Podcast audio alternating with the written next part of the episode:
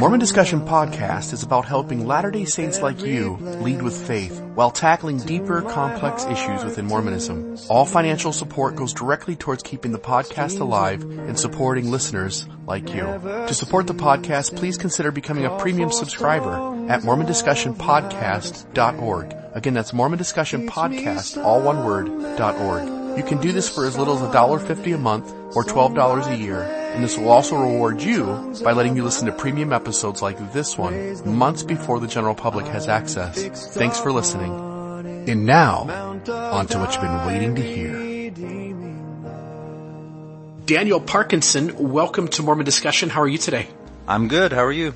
Good, good. Glad to have you on. You and I have been talking. We thought we'd sit down today and have a conversation with with the listeners of this episode and, and maybe go into delving into a little bit of, of the biology and the research behind uh, homosexuality and, and those who would, who would classify themselves as, as LGBT and wanted to do that certainly maybe with specific kind of angle towards speaking to, to parents or siblings or uh, friends or maybe even, you know, church leaders or church members who, who interact with these, our, our gay brothers and sisters in the church and, and maybe to better understand just bits and pieces of this issue that maybe would help us all to, to have a more rounded understanding of what's all going on here. And, and before we jump into that, Daniel, I wonder, you know, listeners, this is your first time on Mormon discussion. I wonder if you might take a couple minutes and just share uh, a brief bio with the listeners so they've got a feel for, for who you are. Yes, okay. Um, I'm Daniel Parkinson. I'm originally from Utah. I was raised LDS. Um, I'm one of the stereotypical um, fam- multi-generational Mormon families I came from. And I um, had a normal LDS upbringing and went on mission, attended BYU. I went to medical school and then trained to be a psychiatrist. I also came out. I'm gay man. Um, and I stopped participating in the church when I was younger in my 20s. And I have had a great life as a psychiatrist, um, but I decided to get involved in activism for the cause of LGBT LDS people. And so over the past few years, you might say I've been an activist trying to help the um, diminish the suffering that goes on and the despair among LGBT Mormons. And the main, the biggest activity I've been involved in, I've been involved with a few, including Gay Mormon Stories and the, a blog called No More Strangers. But probably the most important um, work I was involved in was a campaign called I'll Walk With You, which was an opportunity for me to, um, me and the team of excellent videographers that we pulled together to um, interview Mormon parents who have LGBT children and we wanted to put out role models of how to deal with that issue in a loving way and we really have some amazing active LDS believing um, parents who did an excellent job of giving a message of how to love and support without compromising your LDS beliefs.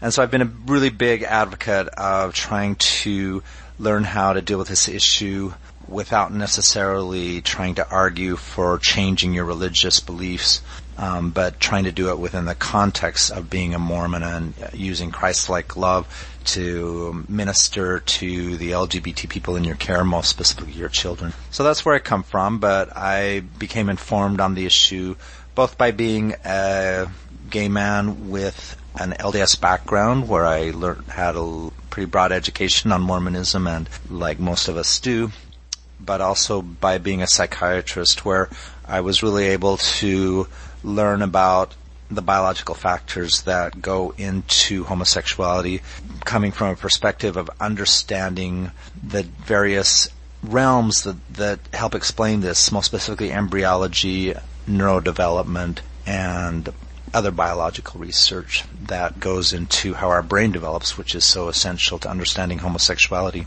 So that's my more, less than brief intro of myself. And, and, I appreciate that, Daniel, and and I'm grateful for the chance to sit down and talk. And there's there's a lot of different tangents on this issue that are running through my mind as I as I think of different directions that we could go in. I I think at least we should take a moment in, and, and maybe I can just share a personal experience of mine. When I, when I was serving as a bishop, I walked into the chapel one day uh, early before sacrament had even started, and there was only another couple in the in the chapel at the time, and they were having a conversation with each other. They were husband and wife. They were a little older. They were in their their late sixties, and they were talking about this very issue of of homosexuality. And it was obvious from their conversation that they still held firmly onto the belief that being gay, that having those feelings is a choice, that one chooses what gender they're going to be attracted to. And, and so I walked up to the two of them just listening in and, and began to kind of, you know, enter the conversation and, and begin asking them some questions and, and just throwing out the idea again, kind of this framework you're setting up, which is just to, to get us all kind of asking questions and thinking about these things. Shared with them, you know, some questions in my perspective that, that perhaps this wasn't, wasn't a choice. And, and again, I firmly hold, you know, the ground that, that it's not, but maybe speak for a moment about some of these assumptions that we hold, that we hold dearly onto within, within our faith that, that perhaps it would be healthy just to take a step back and, and to maybe examine if that makes sense. Yes. And I think that's um, kind of a critical concept in people's minds is, is this a choice? And you know, I hate to get into semantics and have a meta discussion about that, but you know, it kind of makes you wonder, well, what do we really mean by is it a choice to start with? And I think that is why discussing the biology of it is helpful because if we realize what sets our brains up um, to have a particular predisposition, then we can kind of know, well, what do we mean by is it a choice? And can we say yes or no? But I think what most people used to think about it being a choice, we can kind of definitively say no, it's not. But there are certainly choices that are out there and they're, um, so I think we want to kind of break it down and say, well, what exactly is, does it mean to have a choice? And then what, what is realistic when it comes to choosing based on what we know about our biology. And I hope that made sense. It does. And, and I would throw out, right, we, we, there's so many, it's really easy to get caught up in kind of bunching all this together, but the reality is, yes, to some extent we all certainly have agency and we can certainly, certainly make outward behavioral choices. The very first question I want to ask you because as we have this conversation tonight, some people may be asking whether some of this is genetic, but there seems to be the term biological that seems to be more often used in this discussion versus genetic. Can, maybe just for the listeners, is there is there an easy way to distinguish what we what we mean or how we're parsing this out when we are talking about certain factors being biological versus that there is a genetic causation going on? Does that make sense? Yeah, and I'll just give a little soapbox. When people say, is it biological, is it genetic, is it natural, um, those are such imprecise ways of looking at this that, uh, you know, if you get a little bit of depth of understanding, those questions become kind of meaningless. But, um, what we should say is, you know, what part of this are we born with? What part, what genetic factors play a role? What environmental factors play a role, um, what choices play a role, and how does it all fit together? Because it's really all of the above. It's you know your your orientation ends up being er, all of this. It's it is genetic, it is environmental, it is biological, and it's both natural and unnatural depending on how you define the words. So right, right. So let's jump into, I know one of the areas that, that you like talking about and I think are important to setting up this conversation. Maybe, maybe take us back into when, when, you know, when the fetus is developing and, and it starts off as an embryo and in this development process, maybe give us kind of a surface level view of, of some of the things that are going on here. And then maybe we can jump into some of the specifics of, of some of these, you know, factors and what the research has shown and some of the studies, some of the things that have come out of that. Yeah, I'd love to take that approach because really, um, everyone thinks that it's such a mystery as to why pe- there's some people are gay, and what the reality is is it's, it's not that big of a mystery. We the science has come so far that we really truly basically understand why people are gay or straight. It's just that not the general public doesn't realize this, but basically any scientist who kind of studies and understands a few realms of biology or embryology or neurobiology is going to understand that yes, um, we do have a basic outline. There's still a lot of important unanswered questions, but these are kind of questions that fill in the blanks.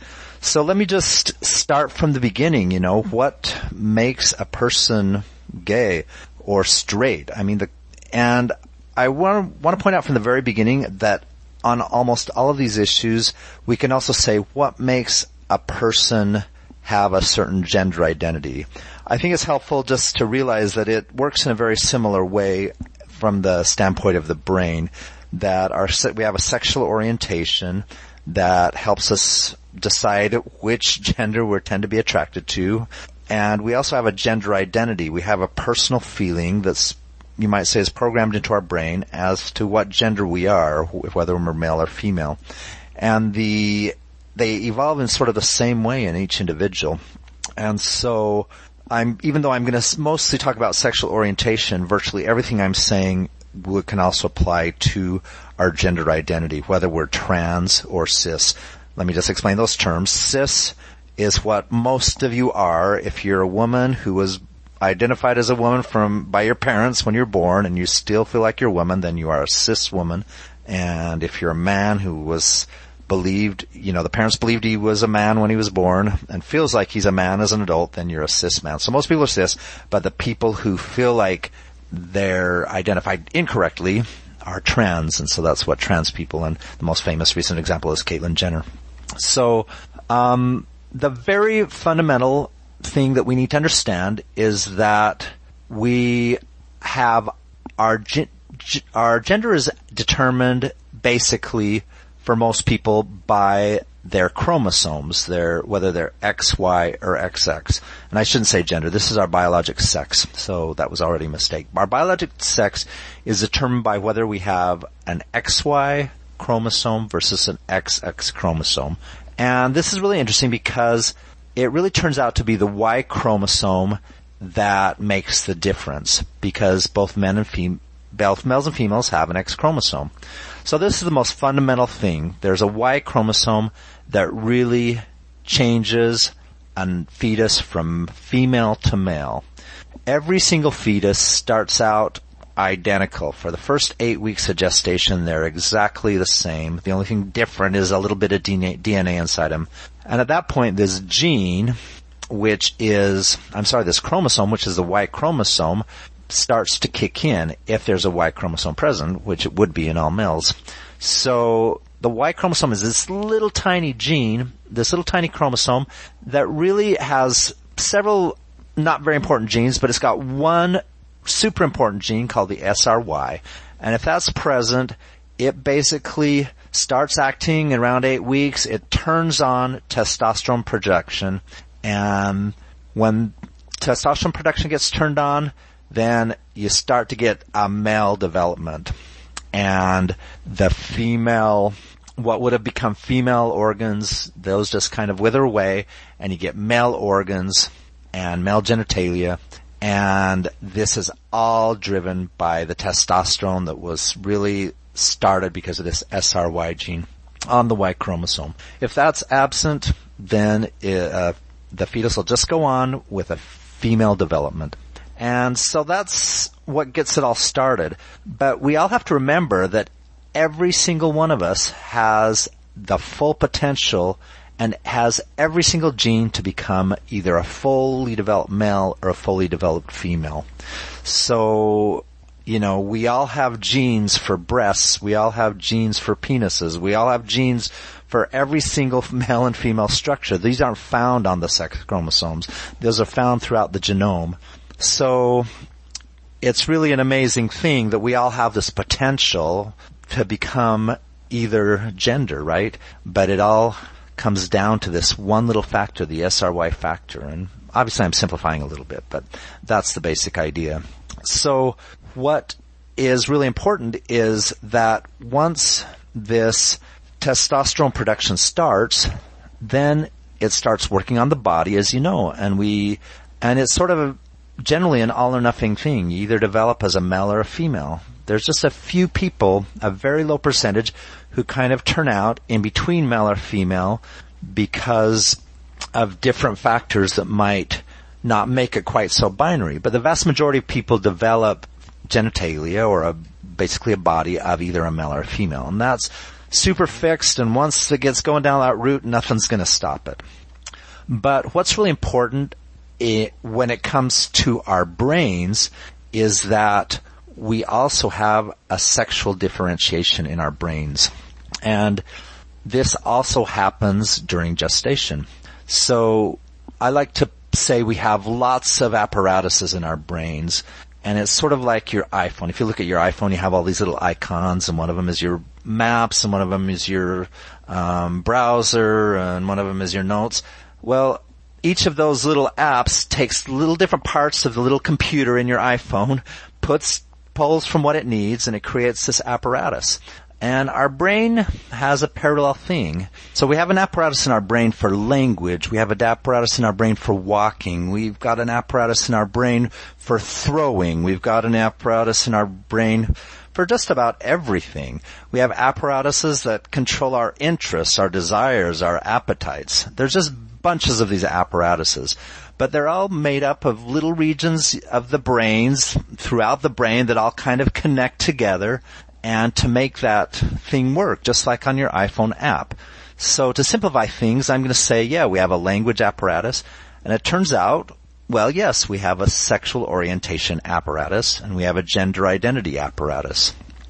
Well, it turns out that the brain and virtually every one of these apparatuses has some amount of sexual differentiation. In other words, it will develop in a way that's either more masculine or more feminine and virtually all of them will develop it based on the levels of the hormones, either the androgens or the estrogens. So if there's a high level of testosterone, which most males will have, then these apparatuses are going to evolve in a more masculine way. But if there's not as much testosterone, but the feminine hormones are at play, then it will develop in a feminine way. So we'll get an outcome with these apparatuses that are more masculine or more feminine.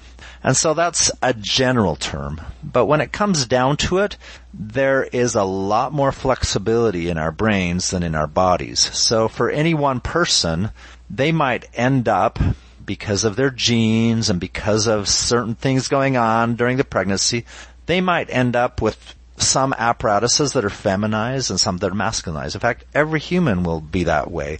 They're shown that there's not really characteristics that all males have or all females have, but everyone's a mosaic.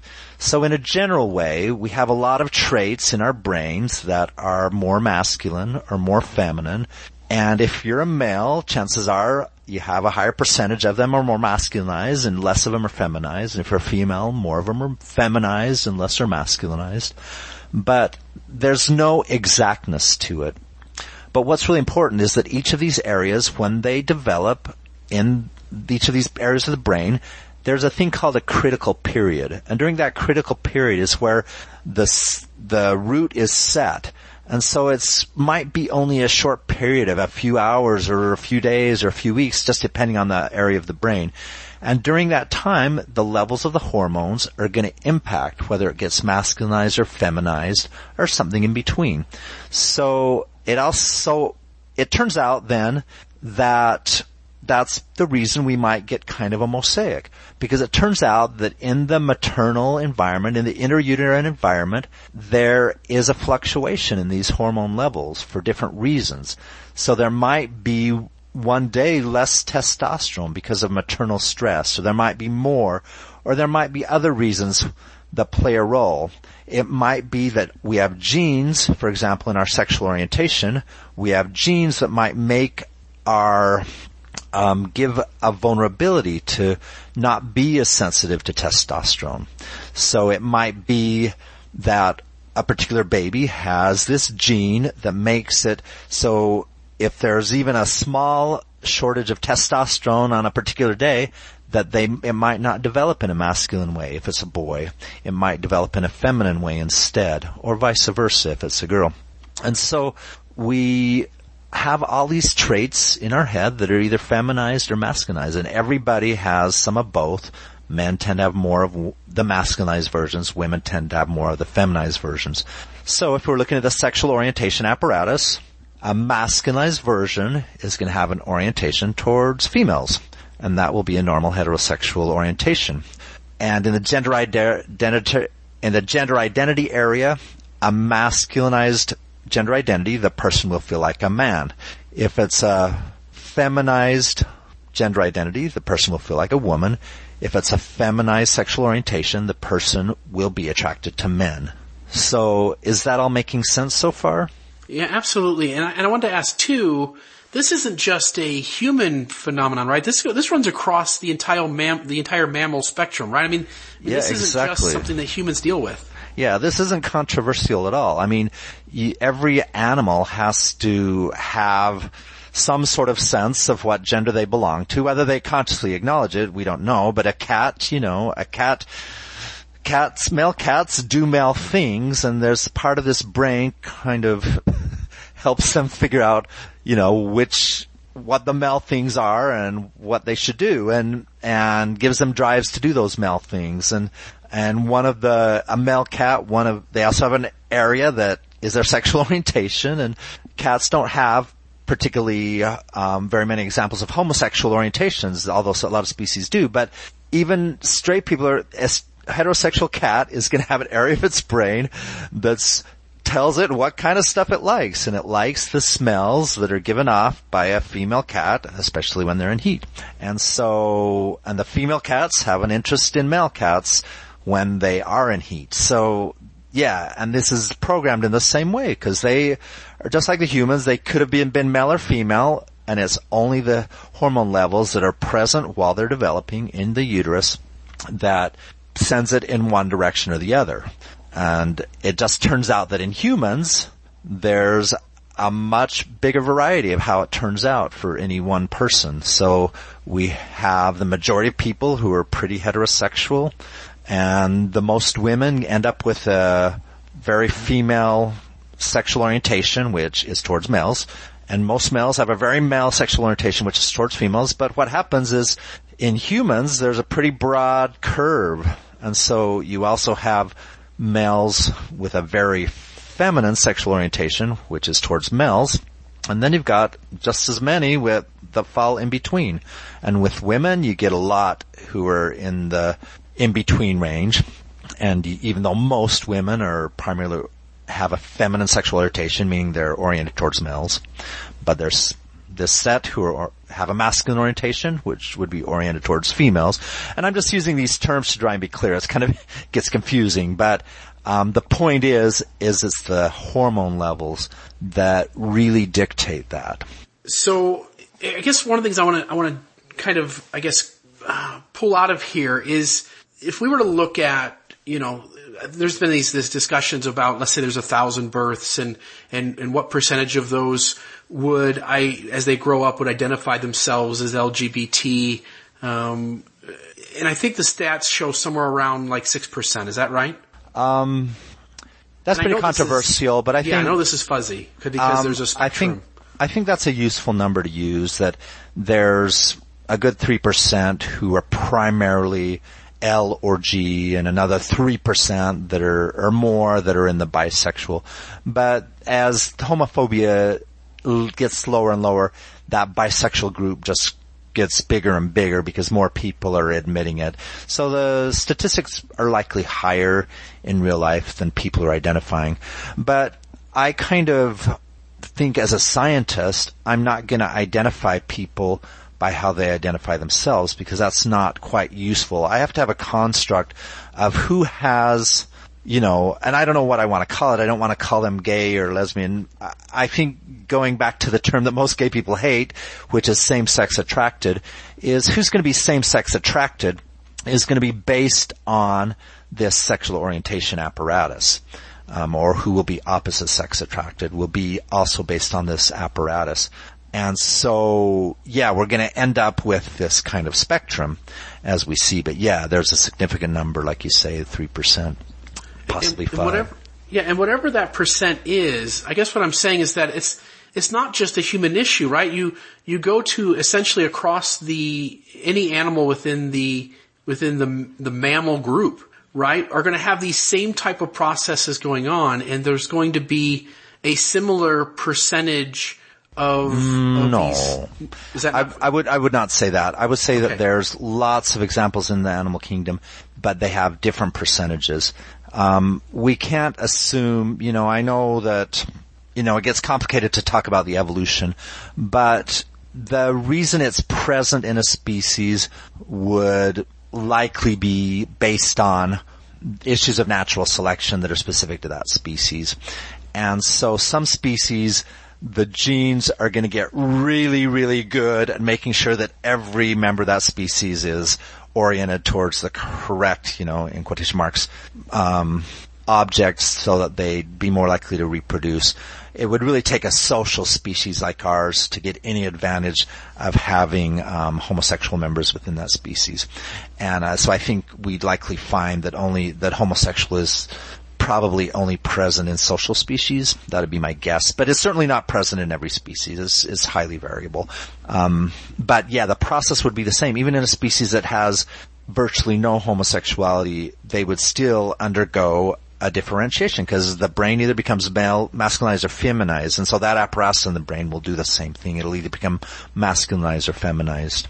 No, and I'm glad you, you corrected that because one of the things I'm just trying to point to is that one of the assumptions we sometimes make as we're, as we're delving into this issue and thinking about those around us, especially if we, you know, for the first time ever find out that a friend or a relative um, has come out as gay, is when we have these kind of religious positions that we're holding, one of the first, you know, natural assumptions we make, which I'm just trying to show as being maybe not necessarily a true assumption or an accurate assumption, is to assume that that this is just a human thing and that that this human being, whoever that person is, is choosing this this uh, attraction. But the reality is that this is a biological thing that does extend beyond humans and goes into to various species.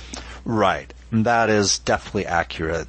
Um, both mammals, birds, even insects, they've been shown situations where they end up having, you know, it's hard to say, you know, it's hard to exactly say a sexual orientation, but you can certainly say that every mammal and every bird has an apparatus in their brain that drives their sex, who they are going to be sexually interacting with.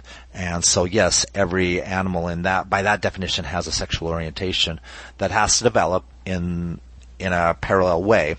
And yes, a lot of animals, there's, you know, hundreds and hundreds and hundreds of species that they've observed that form, have different variations of homosexual behavior or same-sex relationships. One thing I want to say though is that, um, there's different reasons why a sexual orientation or gender identity apparatus might not proceed in the expected direction. Why a male or a female might not masculinize or feminize as expected. Um, and we kind of assume that it's hormone levels, but it really comes down to this. It comes down to an interaction of the genes and the environment. And when I say environment, I mean the intrauterine environment.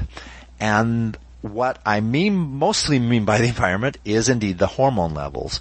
So what happens is we have a gene, actually more than one gene. There's lots of genes that code for the different parts of the sexual orientation apparatus. And so we know that the homosexuality is genetic because it clearly runs in families. It's been proven that it runs in families. It's been proven by twin studies that it's genetic. So we know that it's genetic, but we also know that genetics doesn't sum it up and that it's also environmental. And so what we can sort of ascertain from this is that the genes basically code for a predisposition. So you might have what I would call the gay gene, but I don't ever want to say gene because there's probably a few. You might have some genes that give you the potential to become gay, but it will only have that outcome if the environment triggers it. And so the gene might be such that it gives a vulnerability that it doesn't particularly respond to testosterone or in the case of a female who has becomes homosexual, that their their genes give them a high sensitivity, so even tiny amounts of testosterone might trigger. So that's one thing that could affect it, the sensitivity of to the testosterone. Other things might be maternal factors, something about the mother. She might be secreting a lot of testosterone or more than usual herself and throwing it into the mix, or she might be inhibiting it. And there's even epigenetics, which is a process where genes are kind of activated or deactivated once again by factors that are likely present in the maternal environment. And so we can have genes get activated in one twin but not the other that end up making their sexual orienta- orientation apparatus go one way and the other in the other. Um, so there's all these mechanisms that could create the variety that we see. And another thing I want to point out is that it's not just this one area that's masculinized or feminized. We know that the whole brain is masculinized or feminized. We see differences in the sizes and the weights of different structures and in the relative dominance of one sphere or the other. And so if we have a tendency, a general trend that um, the testosterone isn't quite impacting areas in some male brains. Yes, in the sexual orientation they might have a gay outcome, a homosexual outcome, but this same process that affected that area might affect other areas in some children, but not others. So if there's these maternal factors that are inhibiting testosterone in one area, like your sexual orientation area, it might also hit your gender identity area. So some of these boys are born with a homosexual orientation, but in the end they find out that they have a gender identity they identify as female, and so that person is trans. But then there's lots of other areas that might be masculinized or feminized, and it's tricky to talk about this because we don't like to put men or women in a box, but I think it's common sense and everyone realizes that there are tendencies for different traits in men and women, different interests that are beyond just culture, that are intrinsic. Um, we all know little boys are more into rough and tumble play. Little girls are more into social interactions from a very, very early age. And these differences are programmed in the brain and they grow up and men are stereotypically more interested in auto mechanics and the engines of helicopters and women are stereotypically more interested in ballet and figure skating when they watch the Olympics. And these, yes, there's cultural things at play, but these are also trends and the trends aren't 100%, you know, for every single characteristic you have examples of, you know, you have this stereotypical male trait and you have men who don't fit the trait at all. And the same with women, you have stereotypical female traits and there's some that don't. But what happens is that everyone has a, has a mosaic once again, but you would kind of guess that gay men might have since their sexual orientation area was feminized, they might have other areas feminized. And I kind of have this assertion that ball throwing is one of those areas. I'm a, you know, I have a sexual orientation that is more feminized because I'm a homosexual. I'm a I, it's towards men, but I also have the ball throwing skills that are not common among men. I just don't throw a ball effectively. And it's, you know, it's not because of my strength. You know, I'm a very athletic person, but I just could never have the same kind of coordination that made me an effective ball thrower. And so I don't think anyone studied that, but I think most people have observed that a lot of girls have trouble throwing a baseball and there's a lot, there's several who throw them really good and most boys kind of naturally throw them correctly and, and there's some who don't. And, uh, the stereotypically among gay men, there's a lot of us who just cannot throw a baseball. But if you know very many gay women, you know, they're just making up the softball teams. And so, you know, this is just all conjecture on my part, but it's just kind of an illustrative point in a way that's very annoying to, because it's, um, you know, going into stereotypes about, um, what men and women are good at, but there, yeah, you could just say there's a area of the brain around throwing baseball that it might also get feminized in these gay men. And it, might get masculinized in the gay women, but there's certainly straight women who get it masculinized too, or there's certainly straight men who can't throw a baseball and their apparatus is feminized, or it might be that their gene to start out with was just never, they were never to be a good ball thrower no matter what gender they were, or there's others who just no matter what gender they are, they're to be an amazing ball thrower because of their skills of their, you know, the genetic they were given from, the genes they were given from both parents. So there's just other traits and that's why you might see other stereotypical things that are associated with gay people or lesbians that is due to this common biology and there might be a different rhythm that in the speech that might seem feminine for some gay men. But once again, there's also straight men who might have that.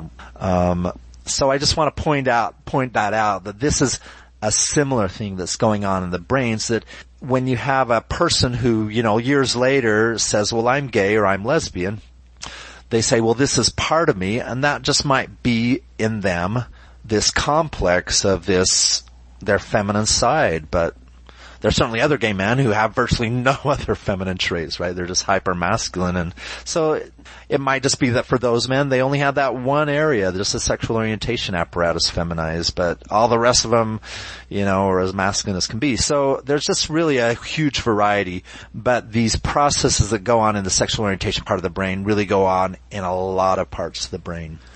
Excellent. And maybe now would be a good time to kind of jump in in and start talking about some of the specific ways in which this this biology expresses itself, and and maybe run us through. I know that recently you and and Dr. William Bradshaw were on Mormon Matters, and, and the two of you went through some of the ways in which this biology is expressed, and and wonder maybe if you could hit on at least some of those, maybe just the the high points of some of those that that give us give us an understanding that these things truly are on some level biological.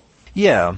What I'm going what I'll do is I'll just mention, you know, some of the things we do know and how that sort of supports the narrative I just gave.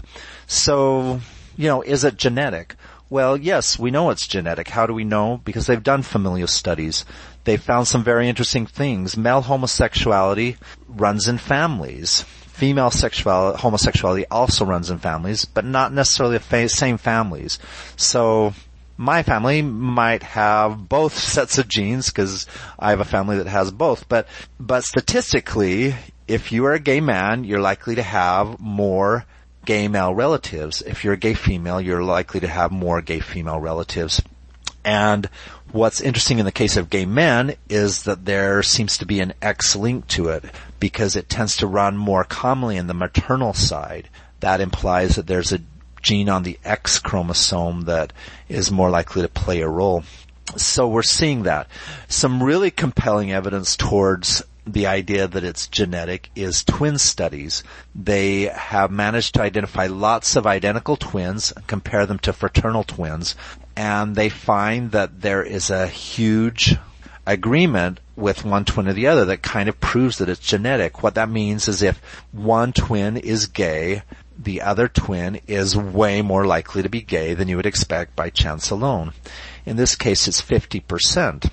Um, that makes you think that, that homosexuality is 50% genetic and 50% environment. When I say environment, I mean intrauterine environment. But the point is, is that kind of study kind of proves to us that it's both genetic and environmental. Um, the twin studies is also compelling because they even, it even worked for twins raised apart. But when you go to fraternal twins who don't share as much DNA, they still have a higher chance that if one of them is gay, the other one is, but it's not nearly as high. It's more similar to what any brother would have because any gay man has more higher chance of having a gay brother. And so if it's a fraternal twin, it'd be a similar chance. So even though they're raised together, the the correlation is proportional to how much DNA they actually share. And this is also true for females. Um, so we just have this really compelling evidence that yes, it starts out genetic. And I should throw too, one of the ones that I, I find interesting is the, the one on finger length, which, which I, knowing several people who, um, are gay or homosexual, they, you know, they, they are much aware, you know, just as much aware of some of these podcasts that talk about these issues, the studies that are out there. and and we've had conversations before, and, and some of them fall into these these factors where they've got a certain finger longer than another. Maybe talk for just a moment about that as it's it's another one I think that points to ways in which this biologically expresses itself that points to it being more than just um, happenstance, I guess. Yeah, what the finger length is is, you know, I'll describe that. But finger length is on this long list of things that we can identify where homosexual men have a characteristic that is more typical of women statistically. So what that means is that there's a trend. It's certainly not all homosexual men.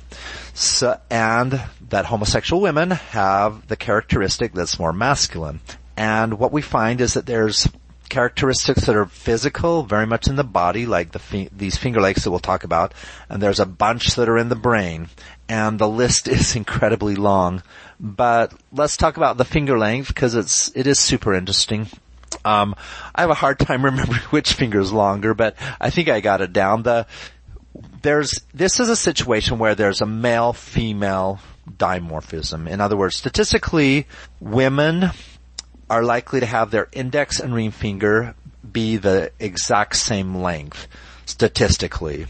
Men statistically have a shorter index finger. So what's interesting is that the gay men have a more feminine outcome on their finger lengths.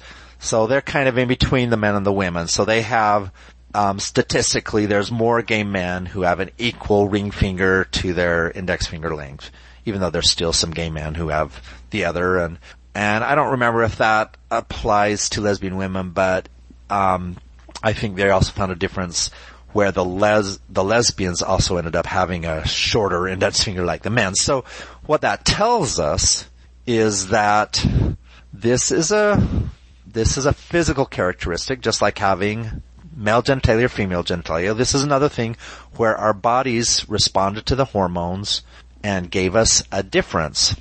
And it just so happens that they, we have this difference in our fingers between gay and straight people and we also have a difference in our brain. So that kind of implies that both of them are, have a similar mechanism, which is likely the presence or absence of testosterone. Um, so finger length is a great one, but I also think there's a lot of really compelling things. Here's another interesting one. There's, um, there's just all these different areas in the brain. For example, they found that the trying to find this. There's this area in the brain that's famous, the INAH3, that um, is smaller in women than in men, but gay men have this area that's a similar size to women.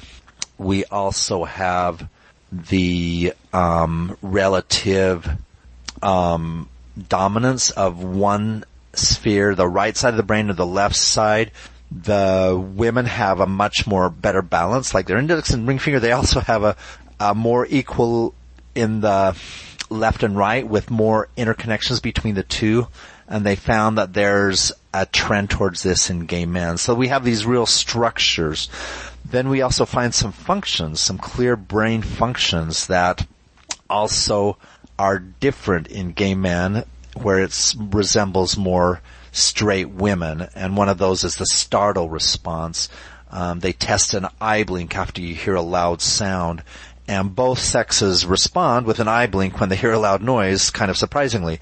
But what happens is if there's a second loud noise shortly after, the men don't respond as much, whereas the women do. In other words, the first one kind of desensitizes them and they don't get startled again, but the women get just as startled on the average. These are always on the average because there's always exception. And they found that um, it's would be masculinized or feminized. In other words, the lesbians would be more likely to have a masculine response, and the gay man would be more likely to have a, a feminine response in something that's clearly a function of an apparatus in the brain. So once again, we have an evidence that you have this other apparatus like ball throwing that I gave, but here we have really measured things like the startle response where the gay men have a feminine response, the lesbian women have a masculine response that indicates that they have another area of the brain besides just the sexual orientation apparatus. They have yet another apparatus that is on the average, impacted probably by the same sex hormones as the testosterone or the androgens or the estrogens. And so these all give more and more weight to that idea that this is all happening in utero. And then they also, you know, Bill Bradshaw talked about some great things in the recent podcast we did, and um, one of these is certain the ways that we um, organize and remember things. And you know, they had tests where you could fill a table with different objects and remove some of the objects and try to remember which ones were removed and who notices better. And it turns out women tend to, females tend to outperform males on this particular one. And the gay men perform like females on this particular one. They, they outperform the, the, the heterosexual men on this particular test where women tend to outperform men. And so this is just one more example and there's just bunches of those. There's some really, um, other um, brain functions that are just um, more obviously connected to our sexual orientation apparatus. One of those is the effect of pheromones. We have they have found that um, males and females respond to pheromones of the other sex. Now, what's a pheromone? A pheromone is a chemical that's produced in your sweat that has a smell that you don't notice, but you do respond to it. And we all know that animals can smell who's in heat. You know, your cat can smell when the, the male can smell when the female's in heat. Well, humans have these kind of pheromones. They don't function quite as strongly as they do and we don't recognize them, but they are there and they do play a role in attractions. And they found that females have a response to chemicals that are derivatives testosterone found in a male's sweat. And men, most males have a response in their brain that can be measured to the pheromones that are produced by females. But the gay men, the men with a sexual orientation that is homosexual, their brain, and this can be measured by imaging studies, that their brains respond to the male hormones and that homosexual females, that their brains respond to the female hormones. And then they can even, you know, these studies are, are more on the lines of what, you know, those Kinsey studies used to do things like this, but, you know, to actually respond, um, test the response, the erotic response, and they have done that, you know, they show a male or female, um, images, you know, all these studies they've studied men more than women because sexism exists throughout, um, throughout all this, but they have found that if they test males, they have an area lit up in their brain, you know, and this is not under voluntary control, and it just lights up when they see images of females, or particularly erotic images of females. But the gay men, you know, they clearly light up only when you show erotic images of males. And then there's a, you know, there's in between responses that might be, um, described as bisexual response, right? But these are all things that, um, kind of clearly show that it's something that's going on in the brain and outside of consciousness. And so, you know, those are a, bunch of examples and I hope, you know, if you're super interested in these, there's, I don't know if we talked about all the ones that you found interesting, Bill, but, um, you know, that's one where listening to Bill Bradshaw's podcast, you'll get a lot of examples. Or you can simply go to Wikipedia. There's some really good articles right there in Wikipedia. Um, if you just enter, you know, sexual differentiation, homosexuality. Let me see if I can even give you a, a better link. There's one called biology and sexual orientation that gives quite an excellent list. Um, I also, if um, any of you hold your breath for this, but Kendall Wilcox um, is working on a film called Far Between, and he is also going to do some amount of education. He's putting together some really good information about this too, so look forward to that as well. The the one that I found really interesting, Dr. Bradshaw called it complete androgen sensitivity syndrome, right? That that there are people out there whose whose DNA is male DNA, and yet they are physically the outward appearance of them is female, and they are also behaviorally skewed towards um, being attracted towards uh, men and having a typical, you know, female attraction, right?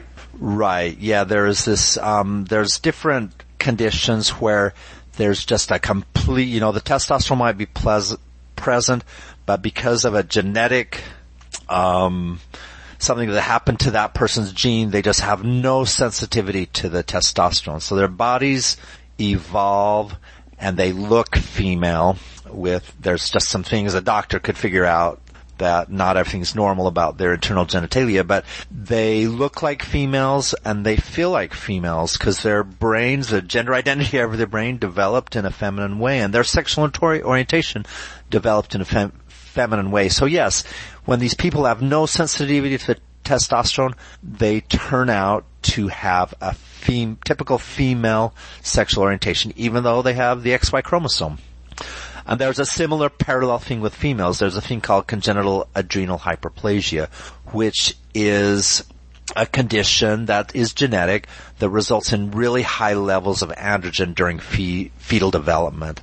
And those girls end up t- to be highly likely to have a homosexual sexual orientation as adults. Um, and so obviously there's going to be some variability on that one because it's not 100% like this androgen sensitivity syndrome but it's enough to kind of demonstrate that yeah, there's a big role of hormones in the outcome with your sexual orientation. Uh, um, and sort of, yeah. Well, to take it even a bit further, um, you know, if you are wondering if, you know, your environment after birth can impact the sexual orientation, there's a really compelling study that studies that show you really can't impact it after birth, and that's based on um, genetic. You know, people who have the genetic sex of male, which is an XY chromosome, but for some reason they didn't have fully developed um, genitalia at birth, and so for a long time we had these boys were born with, and for some reason their genitalia wasn't fully developed or else they had a circumcision accident which damaged their penis. And so the doctors for decades were making a decision. Oh, well, we can turn this fetus into a, I'm sorry, we can turn this baby into a girl. We can just remove the genitalia and eventually form a vagina as they get older. We can raise them as a girl. We can treat them as a girl. They're going to be a girl. And this was seemed like a great idea because then they could have a normal life and they wouldn't ever care that their penis was removed. Well, what they found out was that this was a disaster because virtually every one of these um, boys who were operated on that and were raised as girls did not feel like girls. They felt like boys and an even higher percentage had a homosexual orientation. I mean, they didn't have a homosexual orientation. They were oriented towards females because they really were boys, even though nobody told them that and they weren't being raised as boys and they often nobody knew that they were boys, but they were, you know, they virtually always ended up with the orientation towards girls.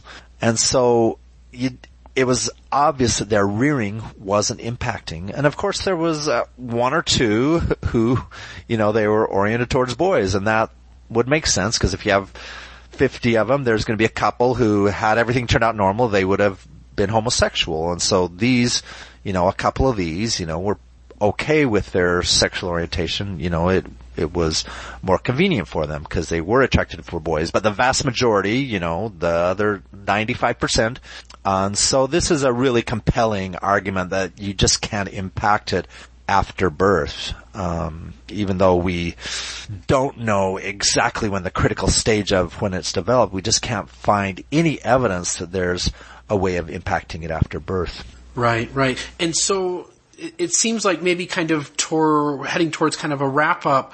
The idea is that while there's only uh, a relatively small percentage of of people who are affected in, in these ways that we're talking about with these kind of biological factors and things going on with the development of the, of the, the fetus and the embryo state and, and all that's going on, that while it may be a small percentage that are atypical, that at the same time there is a multitude of reasons and factors and things going on that could all be somewhat of a causation to these. I, I think sometimes it's there's this simple mindset to try and put our finger on the one thing that's causing this and the reality is that this could be a multitude of things that are going on, right? More than could. It is definitely, you know, there's nobody who thinks there's only one pathway towards a homosexual outcome. So when we talk about a gay gene, there's nobody who really knows about it who thinks there's just going to be one gay gene. There's probably different pathways that arrive there with different mechanisms.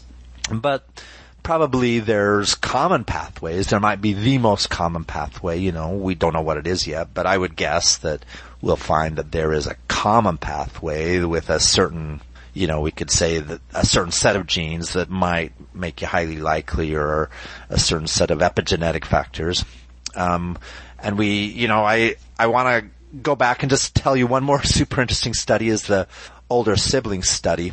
Um, the, the, um, there's a tendency that if you have an older brother, that for every older brother you have, you have a higher percentage chance of having a homosexual orientation. So in other words, if you're the oldest son, you might only have a 2% chance of turning out with a homosexual orientation. But for each older brother you have, if you're the second son, you have a 30 to 50% higher chance. So it might go up to 3%. If you're the third son, it goes up another. So it might go up to 4% if you're the third son, up to 5% if you're the fourth son. And so this is strongly indicative of, once again, an epigenetic factor that is kind of controlled by what's going on in the woman's body who's carrying the child. Um, and we don't know exactly what would trigger that, but it might be some sort of immune response, you know, have a slight immune response against maleness in a woman's body. But anyway, it's an interesting mechanism. and It's an interesting thing that I just wanted to add to that because that's one one more really compelling thing that shows us that yeah, it is environmental, but no, it doesn't happen after birth. It's what happens in the intrauterine environment. Yeah, yeah, and it's interesting too. I know you and Dr. Bradshaw talked on not just finger length, but handedness, and and that uh, you know if you're if you're right-handed or left-handed, and, and all these studies that have been done that show that there are significant enough differences to point to these things being being part of the outward expression of something else going on in this development. And, and maybe as we take a step back and kind of wind up here, um, Daniel, realizing that this is biological, realizing that this is an environmental, and again, as you point out, not talking environmental in the sense that, you know, some event happens to this person when they're 10 years old, but rather in the uterus, um, that, that when this, this, you know, embryo or this uh, fetus is developing, to, to understand that that is what's going on. And, I, am trying, my listeners are going to say, Bill, you're stammering and stuttering more than you have in any other episode. It's because this is such a sensitive topic, I think, for all of us, especially when we're all coming together from various perspectives and trying to figure out what kind of questions to ask and where we go from here. And so I want to throw kind of one last thing at you, which is knowing that this is biological, knowing that this is environmental in the sense of child or uh, in, uh, fetus development, realizing that, and then taking a step back and realizing that there might be one person in your ward that you don't even know is, you know, LGBT but that they are. And you certainly have people in your stake who, who are LGBT. And, and you may not know it, but, but maybe this should cause us just to step back and to look at this issue with a lot more sensitivity, hopefully empathy, but at the very least sympathy for the, the difficult trial it is, the, the challenge that it is to, to grow up in the church and to have people say things and do things that at times will give you the message that that on some level you're less than, which which I don't think any of us want as we try to emulate the Savior and how we treat others. Any thoughts from you kind of wrapping up on on what your hope would be as all of us walk away from this and thinking this through and realizing what's going on here and, and what that should mean for the way in which if anything that we just do one step better at treating others. Yeah. Um you know, I think I'd just like to talk about what, you know, I talked about this sexual orientation apparatus, you know, and what's going to be the experience of somebody based on their sexual orientation apparatus. Well, if you're heterosexual, what it means is, you know, when you're, when puberty hits and you start getting a surge of hormone activity, this kind of awakens in you this intense interest in the object of your sexual desire, right? So young 12 year old girls and young 12 year old boys are, you know, they suddenly have an obsession with the opposite sex if they're heterosexual. And they start to create dreams around this. They start to obsess about this. They look forward to dating. They want to be around the person. They want to, you know, they start getting dreams of having a relationship. And this is something that's seen as normal, right? They, you know, they're, this is endorsed by everyone around them. They see that their parents did exactly that. They have role models. They, they grow up with this vision. Their church tells them that's wonderful. The thing you want to do more than anything in the world is exactly what you should do. You should go out and fall in love and marry someone and have sexual relationships. And, and so it gives them this, you know, this normal path to go on. And this is all because this is driven by their sexual orientation, which is in their case a heterosexual orientation. But you have this gay person, you know, the sexual orientation is not just one thing. It's different for every person, but you have people with a range of orientations. I mean, if they have a homosexual orientation, they might have some broadness to it or, or not. They might have some amount of bisexual orientation or they might not. But what happens is this, they hit, get hit at puberty um, sometimes sooner with the same drives. All of a sudden they have this, they're hit really strong with strong desires, but in this case towards the same sex.